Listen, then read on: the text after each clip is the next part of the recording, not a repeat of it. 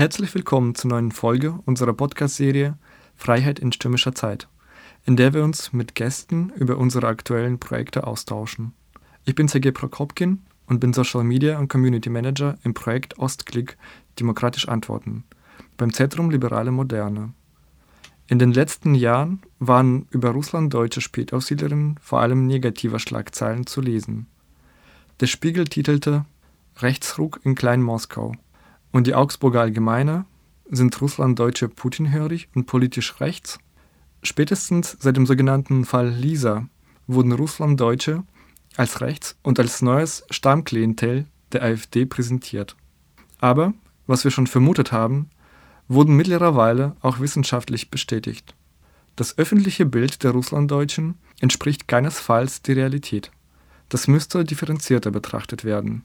Es gibt zwar einige wenige rechtsextreme Russlanddeutsche und die Community wird auch immer wieder von rechten Parteien umworben. Wirklich erfolgreich ist diese Strategie jedoch nicht. Problematisch ist vielmehr, dass die vielen demokratischen Stimmen der Community zu leise sind und Gehör zu finden. Es gibt zu wenige Repräsentationsangebote und eine eher unterdurchschnittliche politische Partizipation der Gruppe. Mit diesem Problem beschäftigen wir uns in unserem neuen Projekt Ostklick demokratisch antworten. Dazu spreche ich heute mit Eliane Kiefer, der Projektleiterin von Ostklick, und Julia Boxler. Julia Boxler ist Podcasterin, Journalistin, Filmemacherin, eine Allrounderin. Julia, du bist aktuell eine der drei Stimmen im Podcast X3, ausgesprochen Hesse. Gemeinsam mit Anime Noir und Helena Melekav hast du den ersten Russlanddeutsche Plus Post-Sowjet-Podcast gegründet. Wir hören mal in euer vielversprechendes Intro rein.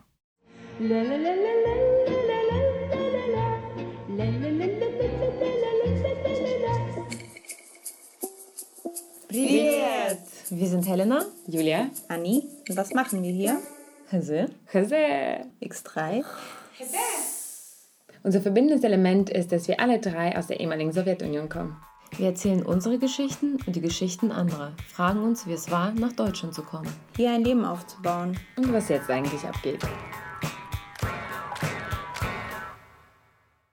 Das macht auf jeden Fall Lust auf interessante Geschichten. Wie ist euer Podcast entstanden und worum geht es? Hallo erstmal und vielen Dank, äh, dass ihr uns angefragt habt und ich äh, hier sein darf mit euch. Und äh, ja, wie es entstanden ist, das ganze Jahre, entstand wahrscheinlich am ehesten aus dem ja, Bedürfnis heraus nach der Abbildung von ja, unseren und anderen Lebensrealitäten und Erfahrungshorizonten, die, ähm, wie du es vielleicht auch schon angedeutet hast, äh, Sergei, in deiner Vorrede, ähm, ja, eine Art äh, Alternative zu diesen gängigen Narrativen in den Massenmedien sind und die wir da nicht wiederfinden. Also das war halt einfach ein Bedürfnis nach einer Repräsentation, die man halt in der äh, deutschen Gesellschaft so nicht einfach entdecken kann, vor allen Dingen nicht in den Medien. Und äh, nachdem ich ja persönlich schon immer Podcast-Hörerin war und jahrelang darauf gewartet habe, ehrlich gesagt, dass etwas in dieser Art äh, in der Podcast-Landschaft auftaucht, ähm, ja, haben wir das am Ende selber zum Thema gemacht. Das war nämlich mh, mm, ziemlich schnell ging das. Als ich Annie und Helena traf, haben wir eigentlich schon am, beim zweiten Treffen aufgenommen. Das war äh, eigentlich alles äh, so ein Selbstläufer. Für uns war das dann, ähm, hat es dann auch aufgezeigt, dass halt dieses Bedürfnis so stark war, dass das ähm, ein, auch einfach aus uns rausging. Und wir sind, wir waren alle nicht erfahren in Podcasten. Also ich hatte früher mit Radio zu tun, bin Journalistin. Ähm, die anderen äh, sind, also Annie ist Schriftstellerin und äh, Philosophin und Helena hat einen Verlag. Aber eigentlich hatten wir diesem Medium vorher, hatten wir da nicht so viel Berührung. Und äh, dann klappte das wie von allein, natürlich mit äh, einigen Hürden, die wir genommen haben. Aber ja, und mittlerweile machen wir schon seit einem Jahr unsere, unseren Podcast äh, und teilen unsere Geschichten und Gedanken, treffen super spannende Persönlichkeiten und Expertinnen zu Themen, die die ja, Russlanddeutsche Plus, so nennen wir das, und die Post-Ost-Community bewegen. Und äh, ich habe das Gefühl, das ist erst der Anfang. ähm, uns geht es natürlich äh, vor allen Dingen um so progressivere Stimmen, die wir so mm, nicht wiederfinden können, wie ich schon gesagt habe. Und manchmal sind es natürlich auch so Schwenks aus unseren Erinnerungsreservoirs, äh, ob es Kindheit ist, ob es die Migrationszeit ist, ob das jetzt auch unser ähm, ja, postmigrantisches, reflektiertes Erwachsenenleben ist. Ähm, manchmal sind es aber auch so ganz ähm, äh, fokussierte Themendebatten, die wir führen, ähm, vor allen Dingen mit Gästinnen dann. Und äh, es ist vielleicht wichtig zu verstehen, dass wir ähm, in unserem Podcast, obwohl wir manchmal halt auch unsere Laber-Geschichten äh, haben und durchaus Sachen wahrscheinlich aufarbeiten, keine so therapeutische Plattform äh, sind. Also wir sehen uns nicht so. Wir, wir können auch nicht äh, Lösungen für bestehende Probleme bieten. Wir, wir zeigen einfach nur, ähm, ja, den Diskurs auf, beziehungsweise wir zeigen auf, dass es ein Bedürfnis nach einem Diskurs gibt und äh, versuchen den Raum zu geben für einen ja, diverseren und breiten Diskurs und der weg will von diesem monothematischen und stereotypisierenden äh, Blicken äh, von der Seite, die man auf die auf diese Gruppen hat, wie Russlanddeutsche, wie postsowjetische Migranten und, und, und, und. Also da gehören ja ziemlich viele dazu und es ist ja eine sehr äh, breit aufgestellte, heterogene Gruppe. Ileana, äh, das Projekt heißt Ostklick demokratisch antworten. Magst du uns vielleicht äh, kurz erklären, was es damit auf sich hat? Ähm, ja, hallo erstmal auch. Ich freue mich auch, dass wir heute hier zusammen sitzen. Und ähm, also den Titel kann ich eigentlich relativ schnell erklären. Ähm, Ostklick ist ein Wortspiel zwischen dem russischen und der deutschen Sprache. Und in ihm steckt einmal der russische Begriff Otklik. Der bedeutet so viel wie Antwort, Resonanz oder auch Echo. Und wir schreiben Ostklick mit einem, mit einem S in einer eckigen Klammer. Und das ermöglicht nämlich Otklik auch als Ost und Klick zu lesen. Und Ostklick stellt für uns so den Zusammenhang zwischen postsowjetischen Identitäten und demokratischem Engagement im Online-Netzwerken her. Was ist das Ziel des Projekts? Was passiert bei Ostklick? Das Ziel des Projekts Ostklick ist es einmal, die demokratischen Stimmen in der russlanddeutschen Community in Deutschland zu stärken und auch in den sozialen Medien sichtbarer zu machen, denn die sind einfach ganz klar da und vielfältig. Und ich würde sagen, dass X3 auch ein Teil davon ist. Ähm, wir wollen die Leute dabei unterstützen, sich aktiv gegen die Vereinnahmung durch rechte Parteien und Akteure zu wehren. Und konkret heißt das dann, dass wir Material wie Videos und Sharepics erstellen, die unsere Zielgruppe dann für rechtspopulistische Vereinfachungen und Hetze sensibilisieren soll und auch einfach eine Hilfestellung bietet, um gegen solche populistischen Parolen zu argumentieren. Also das heißt, wenn es einfach irgendwie Personen im Umfeld gibt, oder Freunde, Freundinnen, die vielleicht mal ein vermeintlich witziges Bild zum Beispiel mit einem antisemitischen Stereotyp ähm, schicken in einer, einer WhatsApp-Gruppe oder so, dann stellen wir einfach einen Pool an Material bereit, mit dem man darauf reagieren kann und das konstruktiv am besten. Und so hoffen wir einfach, dass rechtspopulistische Gedanken nicht mehr so häufig unwidersprochen stehen bleiben und ähm, genau, dass man sich da auch, auch einfach nicht so alleine fühlt. Und ähm, wir führen halt Video-Interviews mit ganz unterschiedlichen Personen mit russlanddeutschem Background. Und damit wollen wir auch einfach zeigen, dass die Community sehr, sehr vielfältig ist und eben nicht so homogen wie oft rechte Akteure behaupten oder wie es auch einfach in der Öffentlichkeit wahrgenommen wird durch diesen medialen Diskurs, den du auch schon angesprochen hast. Und ergänzen einfach zu unseren Online-Aktivitäten bieten wir dann auch noch Workshops an, mit denen man zum Beispiel Argumentationskompetenzen vertiefen kann, mehr über Meinungsfreiheit oder auch ihre Grenzen erfährt und zum Beispiel lernt, wie man Falschmeldungen erkennt. Und dafür suchen wir aktuell noch nach weiteren KooperationspartnerInnenschaften, sind da total offen, auch Workshops extra für bereits bestehende Gruppen anzupassen und können da einfach sehr flexibel reagieren. Und wichtig ist uns bei dem Projekt auch einfach dieser Vernetzungsaspekt, online wie auch offline in den Workshops, wenn die Leute einfach merken, wie gesagt, dass sie nicht alleine mit ihrer Meinung sind, dann fällt es halt auch viel leichter, seine Meinung zu äußern. Und ja, wer irgendwie lauter ruft, ist jetzt nicht unbedingt richtig oder einfach in der Mehrheit. Und genau, das ist so das, ähm, was unsere Ziele sind im Projekt. Ileana, unser Projekt richtet sich ja hauptsächlich an russlanddeutsche Aussiedlerinnen und Spätaussiedlerinnen. Kannst du kurz etwas Klarheit in die Begriffe bringen, bitte? Was sind Aussiedlerinnen? Was sind, was sind die Spätaussiedlerinnen, russlanddeutsche, postsowjetische Migrantinnen? Wie unterscheiden sich die Gruppen?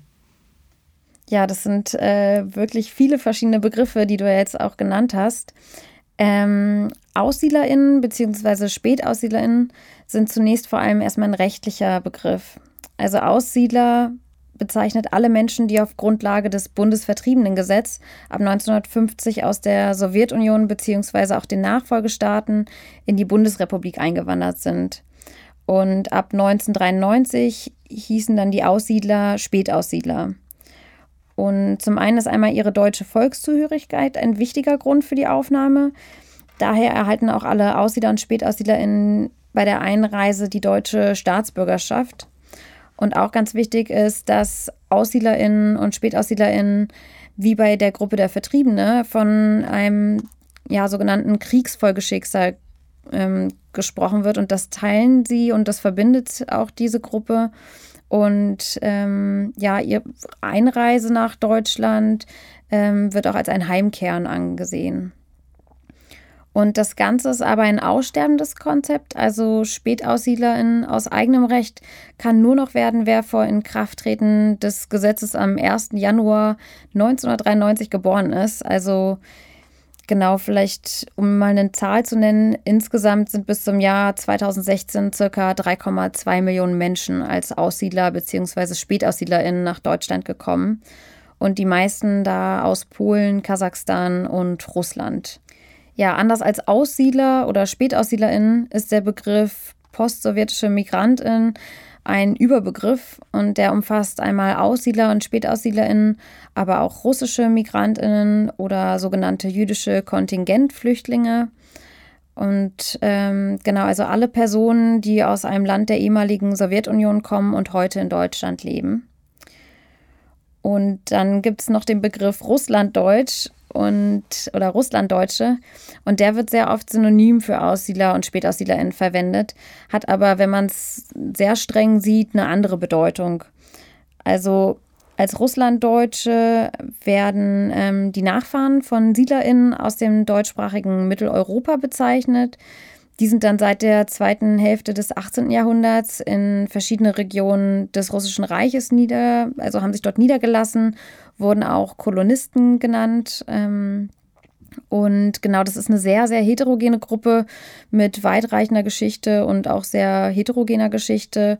Zu der Gruppe gehören zum Beispiel die Wolgadeutschen oder die Wolhyniendeutschen, Krimdeutsche, ähm, genau eine ganze Reihe an verschiedenen Gruppen. Und erst durch die sowjetische Nationalitätenpolitik wurde diese Gruppe dann ab dem 20. Jahrhundert unter dem Begriff Russlanddeutsche subsumiert. Und unter Stalin musste diese Gruppe dann vor allem ab den 1930er Jahren immer mehr Repression erleiden. Und nach dem deutschen Überfall auf die Sowjetunion dann im Jahr 1941 wurden Hunderttausende nach Osten deportiert und zur Zwangsarbeit in die sogenannte Truttarmee eingezogen und auch nach Kriegsende und dem Tod von Stalin waren Russlanddeutsche in der Sowjetunion einfach immer noch strukturell diskriminiert. Und das ist auch einer der Gründe, weshalb sie nach und nach immer mehr Leute für eine Übersiedlung nach Deutschland oder auch andere Länder entschieden haben. Und genau, es gibt auch, also Russlanddeutsche Spätaussiedler nennen sich auch teilweise in der Selbstbezeichnung einfach ähm, Russlanddeutsch. Es gibt auch den Begriff Deutsche aus Russland. Und das ist eine Selbstbezeichnung zum Beispiel von der Interessenvertretung der Deutschen aus Russland. Also man kann sagen, es gibt viele russlanddeutsche Spätaussiedler, aber es gibt zum Beispiel auch polnisch-deutsche AussiedlerInnen. Ich hoffe, das ähm, gibt ein bisschen Klarheit in diesen ganzen Begriffsdschungel. Vielen Dank, Lerne, das war sehr umfangreich.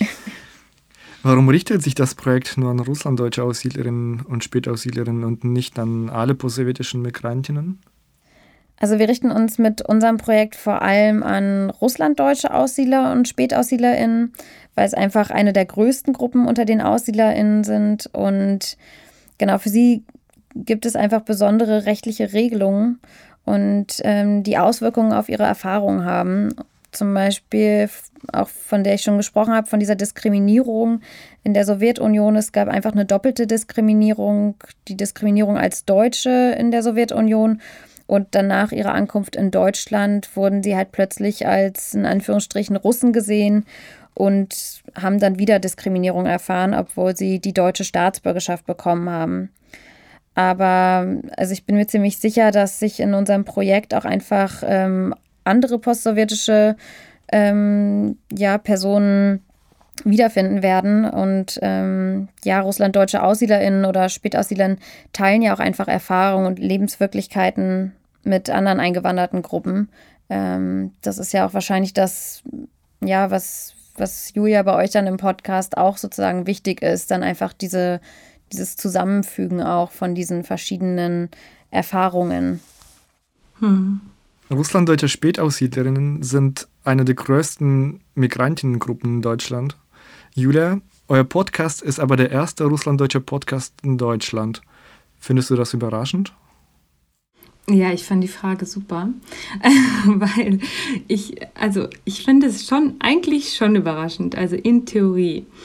Aber wenn man sich äh, mal anschaut, also wie dieses zugeschriebene Fremdbild, von dem wir alle drei jetzt schon gesprochen haben, und auch ähm, teilweise auch das Selbstbild, was ja dadurch auch zum Teil geprägt wurde, also diese Gruppe bis jetzt war bzw. ist, dann ist es weniger überraschend. Also ich meine, wenn sich die RDs in so Porträts, auch medialen Porträts oder auch Selbstporträts zum Teil, als ähm, eine so in ihrer eigenen Eigenschaft als unauffällig beschreiben, beziehungsweise sich so eine Eigenschaft zuschreiben als eine typisch Russlanddeutsche, dann bedient es ja eigentlich alle Stereotype von diesen angepassten, assimilierten Deutschrussen, die nicht aufmucken und die Füße stillhalten.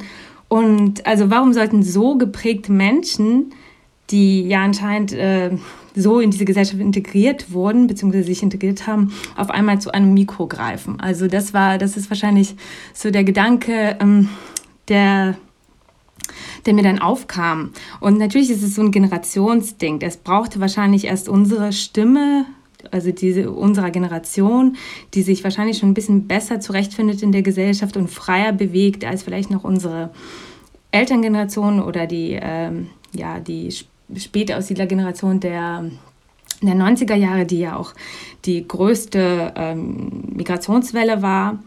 In diesem Sinne, um, ja, es brauchte vielleicht halt diese, ja, diese Gruppe von Menschen und diese Angepasstheit vielleicht auch, um ähm, und halt auch das Bewusstsein zu entwickeln, dass man sich halt in diesen geschlossenen Strukturen, die es vielleicht auch gibt in Verbänden, Interessensverbänden und Vereinen. Also es gibt ja durchaus ähm, ja so Interessensverbände. Ihr habt ja jetzt auch gerade viel von der Geschichte und von den Begrifflichkeiten gesprochen. Da gibt es durchaus viele Interessensverbände, die genau so sich aufstellen und in ihrer Gruppe ähm, gibt es dann auch Zeitschriften etc. und äh, auch einen Austausch. Aber das sind eigentlich alles ziemlich, ähm, ich sag mal, geschlossene Welten und äh, so eine Generation wie vielleicht unsere, wo wir drei uns vielleicht ja auch einordnen, ich kann es nur behaupten, ähm, die sehen sich da vielleicht nicht direkt repräsentiert, haben aber Zugang zu anderen ähm, Kanälen jetzt langsam. Ich meine, das ist ähm, natürlich auch äh, den, äh, dem Medium Podcast geschuldet, äh, ziemlich viel und dem Internet und den sozialen Medien. Ähm, ja, und sie haben halt äh, vielleicht dann auch ein anderes Bedürfnis als diese anderen Generationen und diese anderen ähm, Subgruppen dieser, äh, dieser größeren Migrationsgruppe die man halt eben unter dieser Begrifflichkeit Aussiedler, Spätaussiedler äh, beschreibt. Und sie haben halt auch vielleicht das Bedürfnis nach neuen Allianzen ähm, also aus diesen geschlossenen Räumen vielleicht rauszugehen ähm, und äh, auch äh, sich auf das Feld dieser Selbstermächtigung zu begeben, weil das heißt ja schon was, wenn man halt einfach rausgeht, raus aus diesen geschlossenen Räumen, rein in die Gesellschaft und die Teilhabe für sich einfordert an der Gesellschaft, eben nicht halt dieser unauffällige ähm, Migrant zu sein, der halt äh, tatsächlich auch unauffällig ist, weil wir natürlich ja auch ähm, Mm, ja, ich sag mal, phänotypisch nicht auffallen und äh, ja, auch Studien nach die assimilierteste Gruppe sind, äh, obwohl ich äh, die, diese ganzen Superlative schrecklich finde. Ja, und ich glaube, daher weht der Wind. Also so, so habe ich mir das erklärt, weil ich habe natürlich jahrelang darauf gewartet, dass sowas passiert. Irgendwie, dass endlich mal äh, endlich mal irgendjemand mit einer Keule kommt und sagt irgendwie, hier, äh, uns gibt es hier auch noch. Und zwar sind wir halt eine ziemlich große Gruppe in dieser Gesellschaft und irgendwas haben wir doch bestimmt zu sagen.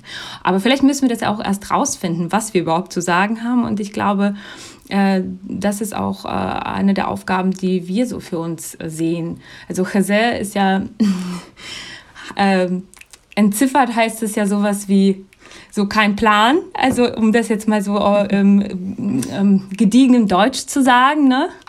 Äh, wir haben halt keinen Plan eigentlich, weil es gibt uns nicht in dieser Gesellschaft. Wir waren nicht präsent und wir gucken mal, wo wir uns hier wiederfinden und wir stellen uns alle diese Fragen und manchmal kriegen wir vielleicht Antworten und manchmal vielleicht nicht. Manchmal ist kein Plan zu haben, doch ein Plan. ja. Was euer Podcast mit unserem Projekt Ostklick gemeinsam hat, ist, dass wir uns Fragen nach dem Platz, dem Bild, den Stimmen der russlanddeutschen bzw. postsowjetischen Migrantinnen stellen. Du hast in einer Folge eures Podcasts gesagt, dass ihr euch auch viel über die Sichtbarkeit ausgetauscht habt. Wie sichtbar seid ihr oder fühlt ihr euch? Hat sich da durch den Podcast was verändert?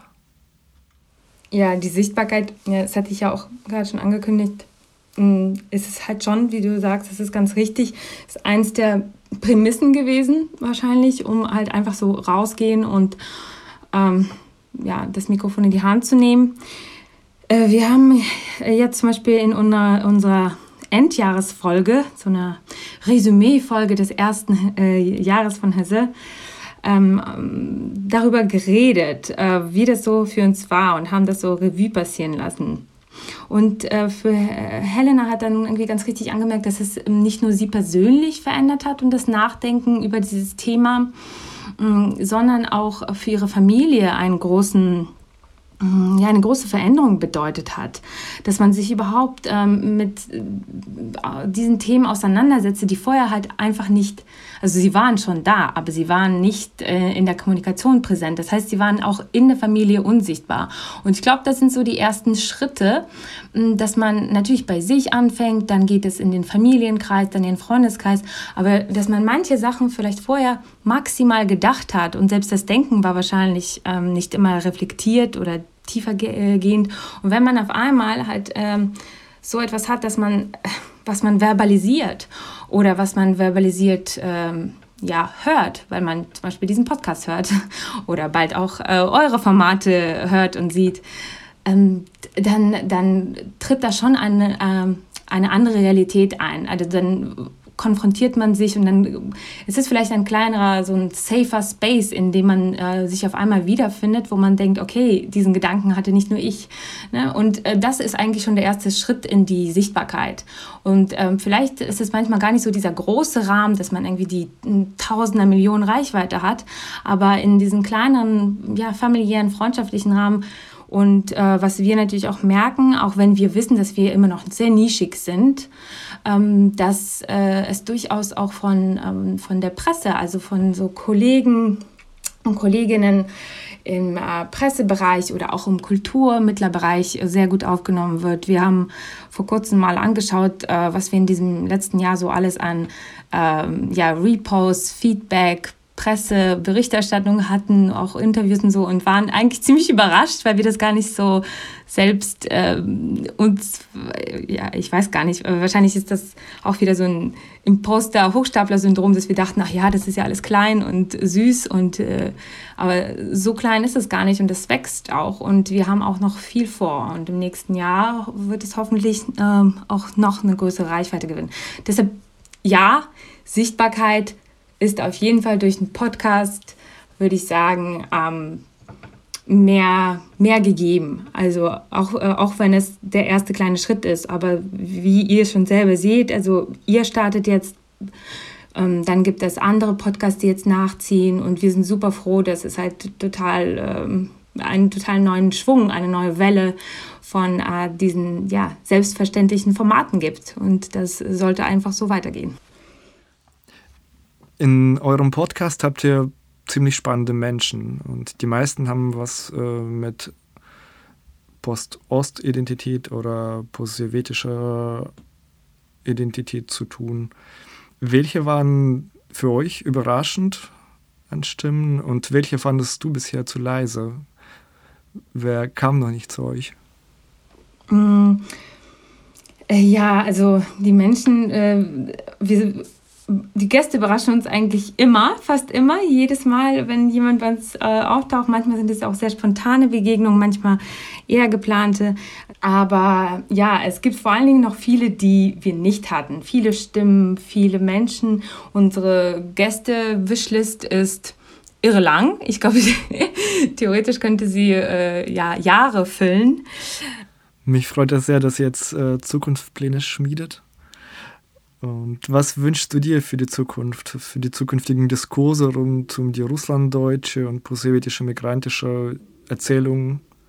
Oh ja, das, ähm, ich wünsche mir da, glaube ich, ziemlich vieles. Also wir haben ziemlich viele Sachen, die wir auch noch gar nicht geschafft haben, äh, die wir so in den Schubladen haben, beziehungsweise die uns 2020 Corona-Jahr so ein bisschen ähm, mh, madig gemacht hat. Äh, wir wünschen uns, glaube ich, so als äh, Chaser, als Podcast, äh, voll gerne noch einen näheren näheres äh, Anwachsen mit unserer Community, weil äh, für dieses Jahr waren zum Beispiel schon, äh, für 2020 waren schon Veranstaltungen, Live-Veranstaltungen geplant, die sind fast alle, äh, bis auf eine, äh, bei Red Square äh, ins Wasser gefallen, wegen ja, den Bestimmungen und verständlicherweise natürlich, aber wir hoffen, dass irgendwann in der Zukunft ja, so, so, etwas wieder möglich sein wird, dass wir halt irgendwie unsere Community treffen, dass wir da sitzen und nicht vor einem leeren Raum, sondern ja, Menschen treffen. Wir haben schon den Austausch auch im digitalen Raum, aber ja, das ist auf jeden Fall ein großer Wunsch. Und also mein ganz persönlicher Wunsch ist ähm, noch nach mehr Verzahnung mit anderen migrantischen Gruppen, ähm, weil also wir verstehen uns, wir sind ja selber schon sehr heterogen, auch zu dritt aufgestellt. Ähm, wir verstehen uns halt auch eher als Teil ähm, ja, einer postmigrantischen, heterogenen Gesellschaft. Und äh, dieses Selbstverständnis möchten wir halt gerne auch mit anderen Gruppen, Initiativen teilen und ähm, wollen auch noch mehr halt diese Kollektiverfahrung vielleicht ähm, denen nachgehen und ähm, ja, Verknüpfungen schaffen, die verbinden. Und äh, diese Verbindung, die schafft ja auch wieder wiederum Stereotype ab und äh, stärkt halt äh, dieses gemeinsame ja, gesellschaftliche Gefühl. Das Projekt Ostklick geht im Januar 2021 online. Was erwartet uns? Was bietet das Projekt? Ja, also anknüpfend an Julias Aussage zu Sichtbarkeiten, ähm, die natürlich sehr wichtig sind, ähm, genau geht es bei uns auch im Staat darum, einfach demokratische Haltungen, dass die mehr Gehör finden, auch insbesondere in der politischen Debatte. Und deswegen freuen wir uns, dass wir im Januar und im Februar zwei Videos mit sehr spannenden InterviewpartnerInnen haben werden und werden da einmal zu den Themen Identität und Selbstwahrnehmung uns auseinandersetzen. Und ein anderes Thema, dem wir uns auch noch widmen werden, ist das Thema Familie und das spielt einfach auch bei vielen Aussiedlern und SpätaussiedlerInnen einfach eine sehr große Rolle. Ähm, wir sind auf jeden Fall gespannt und hoffen da auch auf eine, ja, einfach eine angeregte Diskussion auch mit einer Community, Ähm, genau, und hoffen, dass wir da uns irgendwie auch gut vernetzen können und haben da, glaube ich, ähnliche Wünsche für die Gruppe auch. Wir dürfen also gespannt sein.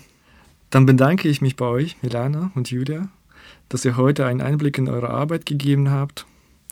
Wir empfehlen natürlich, die Social Media und Messenger-Kanäle von Ostklick zu abonnieren und auf dem Laufenden zu bleiben. Und schauen Sie doch mal bei Podcast X3 bzw. Hese vorbei, der auf Spotify und anderen gängigen Kanälen zu finden ist, aber auch auf Instagram und Facebook. Vielen Dank fürs Zuhören. Wir hoffen, Ihnen hat diese Folge gefallen. Wir würden uns freuen, wenn Sie auch bei der nächsten Folge unseres Podcasts Freiheit in stürmischen Zeiten wieder dabei sind.